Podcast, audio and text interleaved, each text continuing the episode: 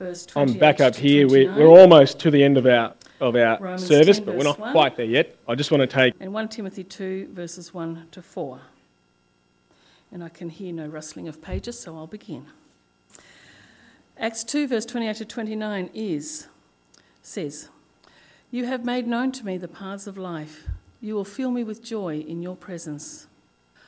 Fellow Israelites, I can tell you confidently that the patriarch David died and was buried, and his tomb is here to this day.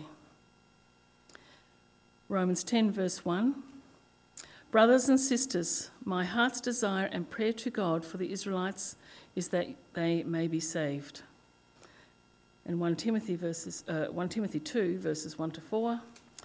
I urge then, first of all, that petitions, prayers, intercession, and thanksgiving be made for all people, for kings and all those in authority, that we may live peaceful and quiet lives in all godliness and holiness.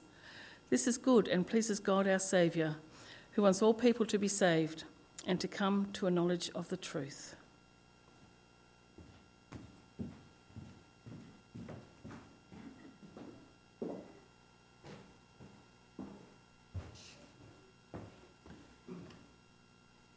Thank you so much, Grace. Good morning, everyone. There we are. We're on. Uh, I'm Etienne, and uh, yeah, if you're a visitor here with us, as Simon said, really great to have you. Uh, we love having visitors, and um, I'd like to talk for the next 20 minutes or so, just about the next instalment of uh, our series that we are calling Organic Outreach. We're basing it on uh, this sort of a this book, although we're not sort of preaching the book uh, word for word, but really just guides our thinking about how do we share our faith? How do we, if you're a Christian, um, how do we extend and share the love of God with those in our lives who, um, who don't believe in God? And today, as I said, is day two, and we'll do another four more after that. Now, I have never in my life built a house. I've destroyed a few. And now my kids are helping me to destroy the current one that I live in. but I've never actually built one. I've never actually, you know, gone through the process of building a house. I have, however, had friends who have gone through the process of building houses. And here's one thing that I picked from all of them. Uh, you know, there is an awful lot of work that goes into the process of building a house before anything has happened on the site where you intend to build your house. You know, uh, we got to apply for permits, we've got to deal with um, anyone working at a local council here? We've got to deal with the council. Um, we have to purchase land. We have to get financing. We have to see a draftsman. We have to draw up plans. We've got to do a stack of stuff before anything actually visibly changes in the place where we want to build our house. This morning's topic about evangelism and outreach is something similar. You know, we, we, we, we're talking about how do we actually um, share our faith, live out and, and, and communicate and, and pass on the love of God to other people. And the truth is that before anything actually happens physically, in the act and the process of us doing that, there's a lot of pre work. We can be very busy, very actively involved in the work of outreach long before and quite outside of us actually having done any physically with someone in their presence. That's the truth. And what is that thing? What is, what is the work, the unseen work? It's prayer. Prayer is the cornerstone of all, all effective outreach. And I'm going to lift up two things today about prayer, particularly prayer for unbelievers. Okay, so prayer is a very vast subject. We can talk about a lot of things with prayer. We're talking about particularly praying for people who don't know God, people whom we love, whom we dearly would like to discover the goodness and greatness of God. Okay.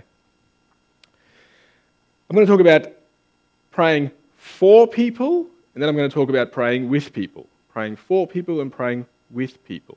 Let's start with praying for people.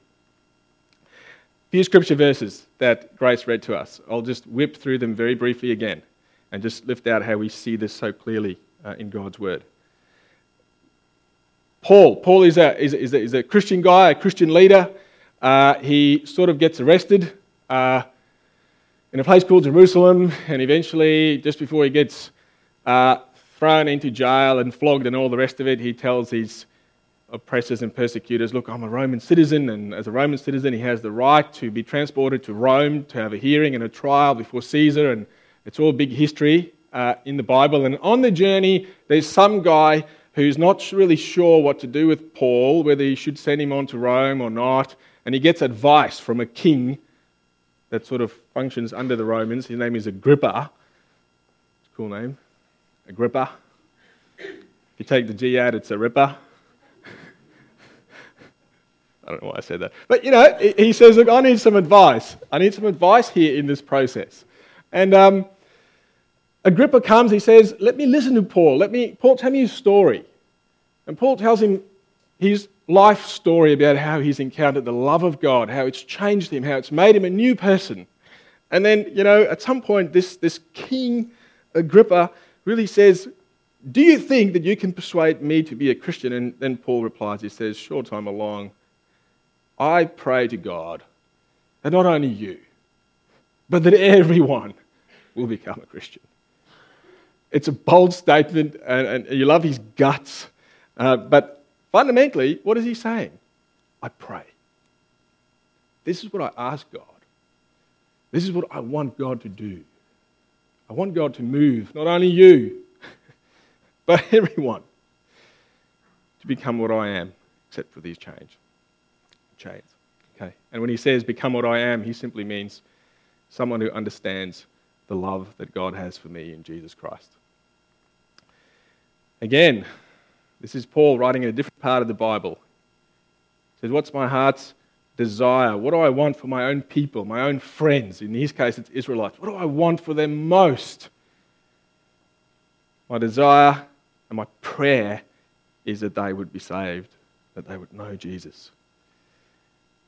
Again, Paul writes to another guy later on New Testament to Timothy I urge then, first of all, that petitions, prayers, intercession, thanksgiving be made for all people. It's clear. It's very clear that God wants us to pray. Pray for people who do not know Jesus. But how do we do that? What does that look like? What do we pray? What do we say? Where do we pray? Now, I want to get practical. I want to share some ideas with you. First three things I'm going to share is just some practical ideas, creative ideas of uh, how to structure some of our prayers for unbelieving friends, and then I'll talk about what we could say when we pray. Now, we could be praying for a place. I remember once visiting uh, a person who was sick in hospital, and I went with another friend. And towards the end of this time with this sick person, we prayed, and my friend who was with me, we obviously prayed for our sick friend, and we, we really asked God to restore uh, his health and, and to comfort him and to be there with him. And then at some point, as we were praying, this friend just started to pray, pray for the hospital that he was in. He said, I want to pray for the staff here. I want to pray for the doctors. I want to pray for those who are burdened here. I want to pray for God's peace, freedom, joy, and health and restoration to break out in this place. I don't know where you work. I don't know where you go to school. I don't know where you go to uni. Nor do I even know what you think of the place, the people where you work, right? What your attitude is towards them. What their attitude is towards you. But, but can I throw it out there? Can I ask you to consider spending time, if you pray, uh, pray for that place.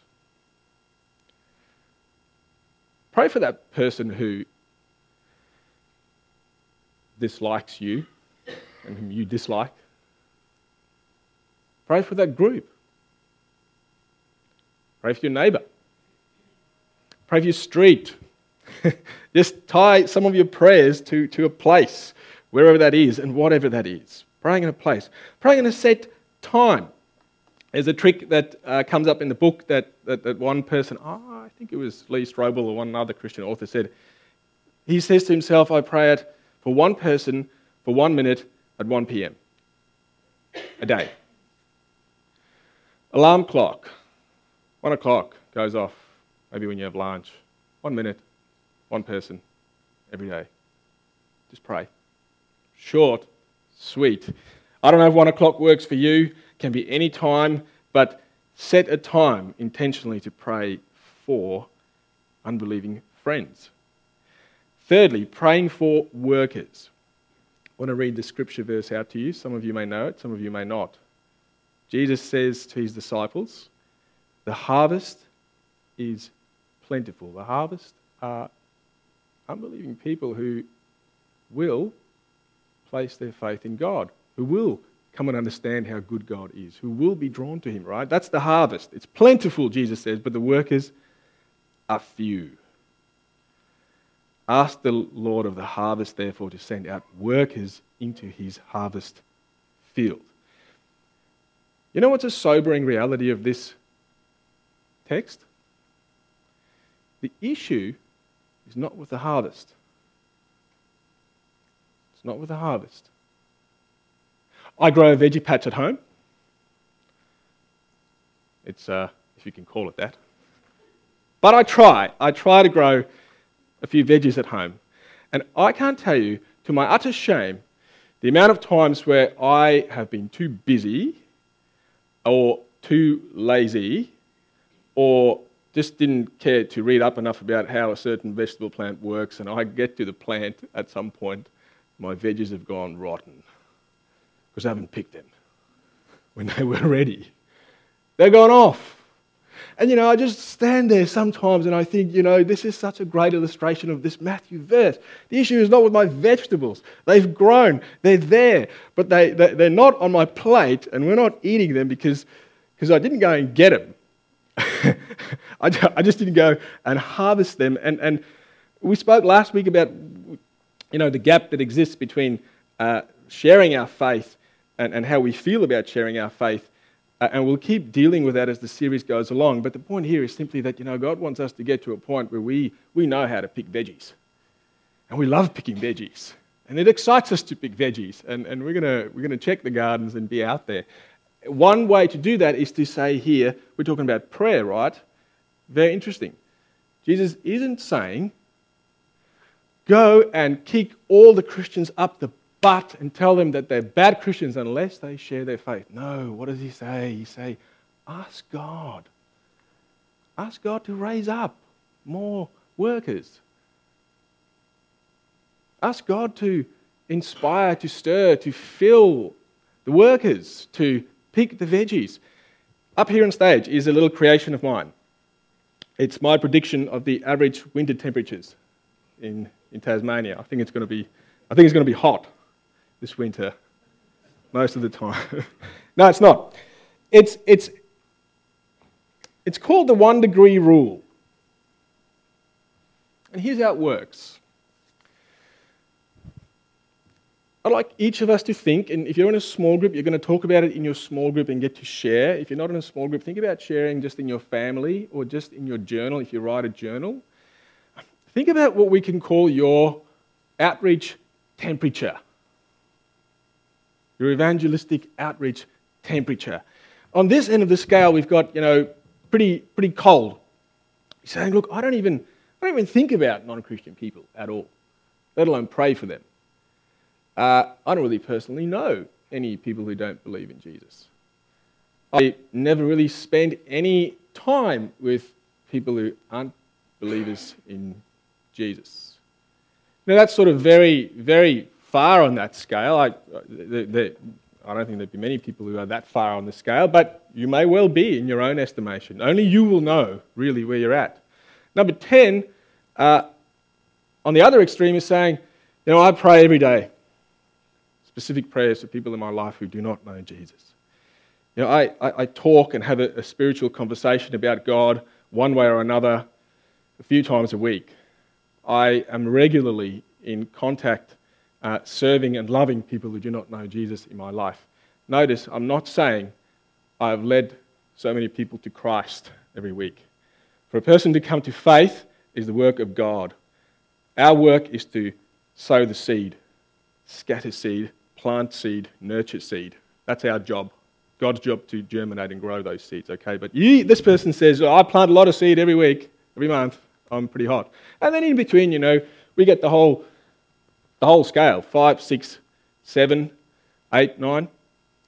Think about where you put yourself in terms of sharing the love of God, sharing, talking about God, praying for people on this scale. And then here is the application pray and ask that God would raise your outreach temperature by one degree. Just one degree. You know, it's unrealistic to think that if I put myself at a three, that by the end of this series I'm going to be a 10. We feel daunted. We feel overwhelmed. We feel overburdened. We may even feel guilty. We spoke about that last week. None of that's necessary. God is not a God like that. He, he just, maybe for the rest of this year, seeks to raise you from a, from a three to a four. You know, I'm actually praying sometimes for unbelieving friends. You know, I've actually started to intentionally hang out with some people who, who do not know Jesus, and I've started to love them and serve them. You know, you may be a seven or an eight, I hang out with people a lot who aren't Christians. I've got solid relationships with them, great trust. You know, I've actually, we'll talk about it in a sec, I've actually, after a meaningful conversation, asked one of them to pray, to talk to God. Whatever it is, you, you work it out and simply pray God, can you take me one degree? Make me into a worker who is useful to bring in the harvest. More useful at the end of this year than what I was at the end of last year, and so on, and so on, and so on. Keep praying that. Keep asking that. You will knock yourself out. You won't recognize yourself in a few years if this is how we live, okay? Pray for workers. So that's when we can pray. Uh, what we can pray for, we can pray for workers. Two other things about how we can pray. Uh, we had a prayer series a while back, and we, I gave you two uh, ways of praying. That's praying in general. We're now talking about praying for unbelieving people. I'll briefly recap this. I shared with you tracing prayers. Often we don't know what to say when we pray. How about you look at some Bible pieces? Read the verse, shape the words of the verse into a prayer. Take, for example, Romans 10, verse 1, we read it this morning. Brothers and sisters, my heart's desire and prayer for God is that the Israelites may be saved. Jesus, it is my heart's desire for my son to meet you and be saved. Free her Well, That's a problem, isn't it? Free him. Well, God, it's for my daughter to meet you and be saved. Free her from her feelings of unworthiness. Free her from her burden of guilt. Free her. Free her from everything in her life that is not as whole as you intend for it to be. It is my heart's desire. It is my prayer that this person will be saved. You see, the tracing dots are there in Romans 10, verse 1. You just, you just direct them right? To who you're praying for. Very simple. The other way that we shared was, I call it freehand prayers. You know, in, in the artistic world, it's just a blank canvas. Very simple. You may go into your prayer time and simply say, Lord, I really struggle with my boss. What should I pray for him? I don't feel like praying for him. You call me to. What do you want for him? How do you see him? Lord, you know how I love my mum. I want so much for her to encounter you, uh, know your joy, know your freedom. But, but what needs to happen for that? What should I pray for? What do you intend and want for her? You sit quietly, just watch what comes up in your thoughts, in your mind. You'll be surprised. You'll be pleasantly surprised. The Holy Spirit is there He's with you. He speaks English. You'll get things. And when you get them, you pray them. And when you get given things to do, you do them. You get given texts to send, you send them. You get given notes of encouragement to write, you write them, right? Bank on Him. Simply ask, Lord, what should I pray? I don't know what to pray for this person. What should I pray? Simple as that. All right. Let me move on. We spoke about praying for people, and now I want to move on to a close. I'm almost done. I want to talk about what does it look like to pray with people. I'm not sure if this is kind of counting to say I'm praying with people. It's really the first of two things I'll share is praying for people in their presence. Consider praying for someone who does not know Jesus while you're with them. Obviously, you need to have a good relationship of trust with a person to do that. Obviously, if you're going to do that, it needs to be appropriate. But consider a, a, trusted friend has shared with you a deep hurt, deep struggle. Could it be in that time and place appropriate for you to say, May I just say a short prayer for you? Make it short, make it simple, make it specific. Pray it in the name of Jesus. I'm not saying you must do this. I don't see a clear instruction in the Bible that says this is what we must do as Christians. But also don't see that it is a bad idea. I also don't think that we're forbidden to do that. 9.9 out of 10 times, a person who knows that you love and trust them is going to take the chance for you to pray for them. They will. And if they don't, that's okay too. So, firstly, consider praying for someone while you're with them, even if they don't believe in Jesus. And then, secondly, um, here's, a, here's another step up. Now, that's, that's kind of if we're a little bit higher up the ladder, if you like. Consider praying. This is one of the greatest moments we can possibly reach, I think, in our relationships with unbelieving friends. And that's when we invite them to talk to God themselves. Let your imagination run here. Imagine what would happen if people were to cry out to God and seek His face even before they received the grace of Jesus. Do you think God will listen? What are the chances that God may actually respond to that person's prayer? If a person doubts that God is real, can we simply ask them, What do you think of asking God to reveal to you that He's real? You ask Him. God, I don't know if you're real, but if you're out there, will you please show yourself to me? If a person doubts that God loves her, but might be willing to ask Him, why not ask that person to pray, God, if you're out there and you love me, may I feel the warmth of your love? Do you think God's going to answer that? he is. He will. They have a need and they're open to present it to God. The prayer is simply God, if you're real and if, if you're powerful and loving, will you provide for me? If you're here today and you have never prayed to God in your life, but you're willing to give it a shot, can I invite you to do that? Whatever it is that you want to say or ask, right or wrong, just say it. Just talk to him and see and wait. He may well talk back to you. Okay, let's finish up by going back to the beginning.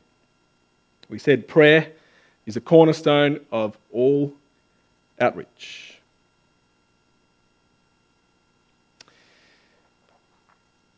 I'm hoping and I'm praying that each of us will grow in our desire to want to build a house. If we want to have a house, we've got to want to build a house. Spoke about that last week. And then I ask that each of us will grow in our desire to do the work that is necessary before we lay the first brick. That we would pray, pray, pray. Pray that God would raise our evangelistic outreach temperature. Pray faithfully for our children, for our parents, for our friends, whatever their needs are, pray that God would provide them. Pray that God would bless their marriages. Pray that God would heal their diseases. Pray that God would restore their brokenness. Pray, pray, pray. Pray especially for those who don't know Jesus that they may be bound up and set free in the name of Jesus. Unless we do the hard work of praying, everything that follows, in a certain sense, will fall short. So, pathway, let's pray. Actually, we're not going to pray now. Ryan, can you come on up? I'm going to finish this uh, service off somewhat differently. Ryan's going to come up. We haven't had our congregational prayer yet. Uh, Ryan's going to do that now and, in a sense, just lead us in a, in a certain sense in a response to the message. Over to you, mate.